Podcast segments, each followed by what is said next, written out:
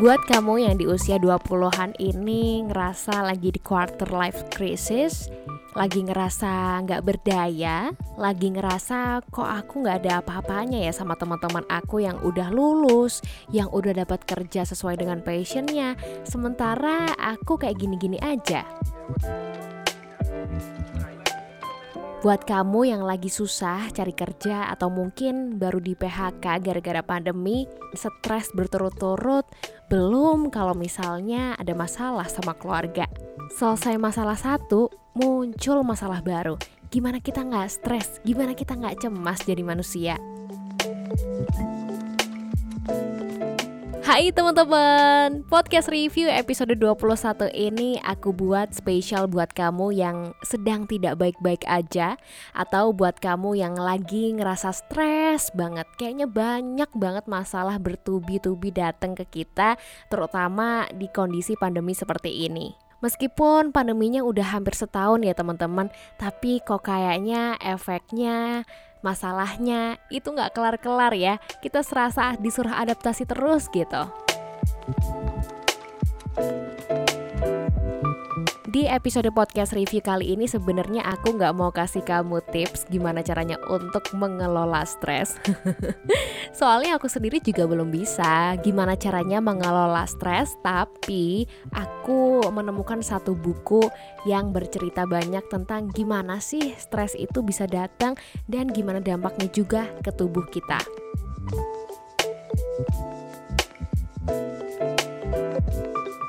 Ada satu buku yang berjudul Born Anxious yang ditulis oleh Daniel Keating. Ini buku menarik banget teman-teman, meskipun agak berat tapi aku jadi banyak tahu tentang gimana sih stres itu ada di dalam tubuh kita. Yuk kita bahas di podcast review episode 21 barengan aku Erni Erdewanti.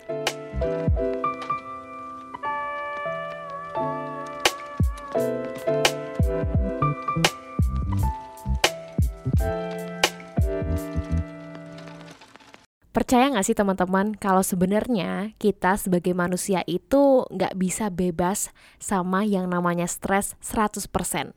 Pasti ada aja hal yang secara nggak langsung kita tuh pikirin.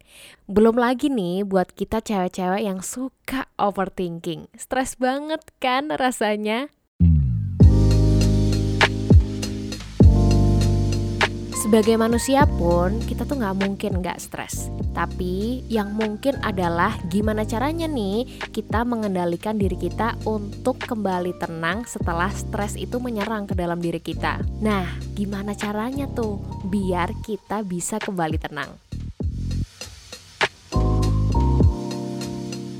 Dalam buku ini teman-teman, Kiting sebenarnya jelasin nih ke kita bahwa sebenarnya tubuh manusia itu punya sistem yang bisa mati nyala, bisa on off, kayak ada tombolnya gitu.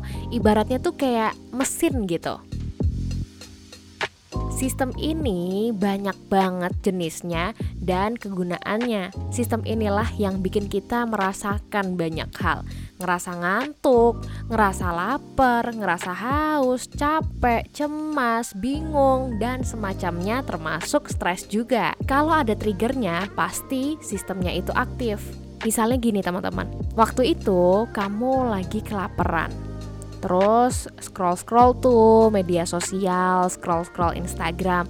Eh, ada makanan yang kayaknya enak banget ya di timeline Instagram itu. Terus kamu otomatis tuh langsung pesen di aplikasi online buat pesen makanannya itu.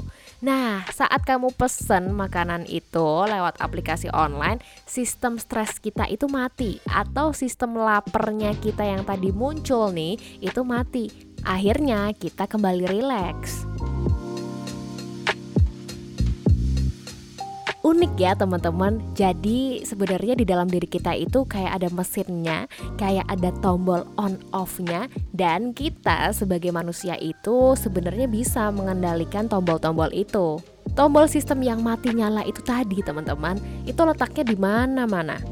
Tapi tetap pusat komandonya itu ada di otak dan ada coding dasarnya yang dari komando di otak itu kesimpan di gen kita. Maka dari itu, sadar gak sih teman-teman, kalau misalnya kamu sedang merasakan kembali pengalaman-pengalaman yang gak enak, kamu pasti jadi lebih gampang stres. Kenapa? Ya karena pengalaman kita terdahulu itu jadi coding yang udah tersimpan di gen dan mengaktifkan sistem stres kita.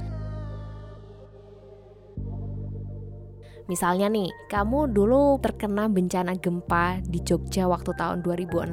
Itu menjadi hal yang paling menyedihkan di dalam hidup kamu di mana kamu kehilangan keluarga kamu, kehilangan semua yang kamu miliki, Terus tiba-tiba di tahun 2020 kemarin ada gempa-gempa kecil yang datang di Jogja juga. Nah, kamu jadi gampang stres, kamu jadi gampang takut.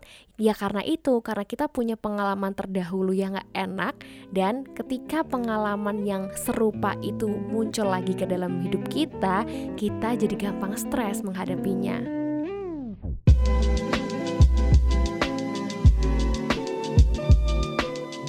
Tapi nih teman-teman, hati-hati juga karena sistem yang ada dalam tubuh kita itu bisa bekerja secara tidak normal kalau tombol yang nyala itu on terus dan gak pernah mati. Ini berarti tandanya kamu dalam kondisi stres. Satu masalah selesai, muncul masalah lagi badan kita nih otomatis dalam keadaan siaga terus. Ibaratnya nih, kamu lagi tersesat di dalam hutan gimana kamu mau tidur nyenyak kan kalau misalnya kamu dalam ancaman binatang buas di sekitar kamu. Semua hal itu rasanya membahayakan banget, bikin kepikiran banget. Jadi kita harus pinter-pinter tuh buat mencet tombol matinya karena semuanya itu ada di kendali kita. Kita bisa nyaring tuh mana yang perlu dipikirin atau yang nggak perlu dipikirin.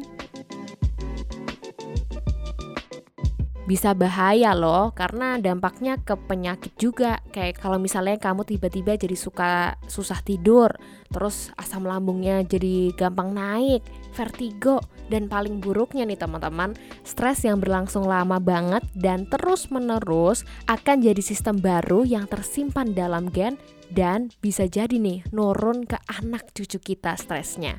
Jadi gimana nih teman-teman? Masih mau overthinking kah?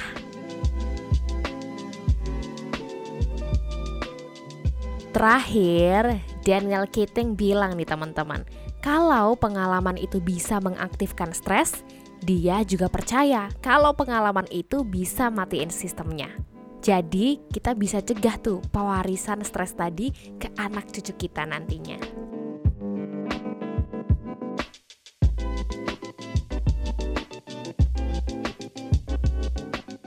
Well, semoga penjelasan aku tadi nggak bikin kamu tambah bingung dan stres ya teman-teman.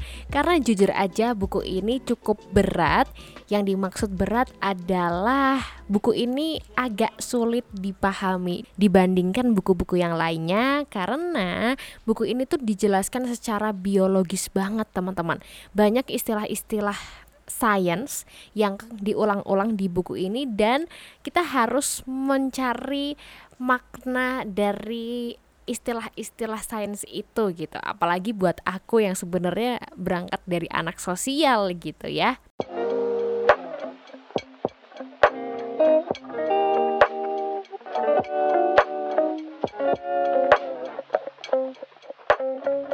proses pemahamannya cukup panjang tapi nggak sesulit jurnal-jurnal medis lainnya kali ya.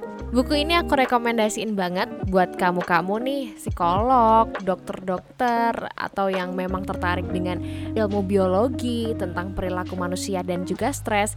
Ini recommended banget buat kamu karena padat banget bukunya dan informasinya menurut aku sangat detail bukan yang secara praktis memberikan tips ke kita untuk gimana caranya biar gak stres tapi lebih menjelaskan gimana sih proses stres itu terjadi di dalam tubuh kita dan gimana dampaknya ke tubuh kita sendiri di jangka yang lebih panjang.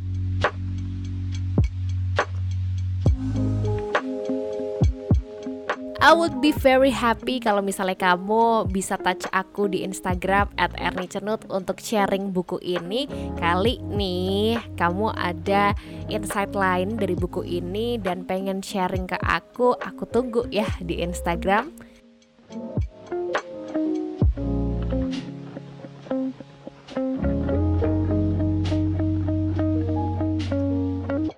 Terima kasih sudah mendengarkan, dan selamat membaca.